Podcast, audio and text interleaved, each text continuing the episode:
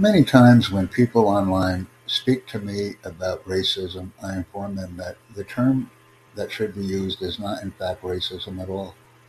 We should simply replace the word racism with frustration.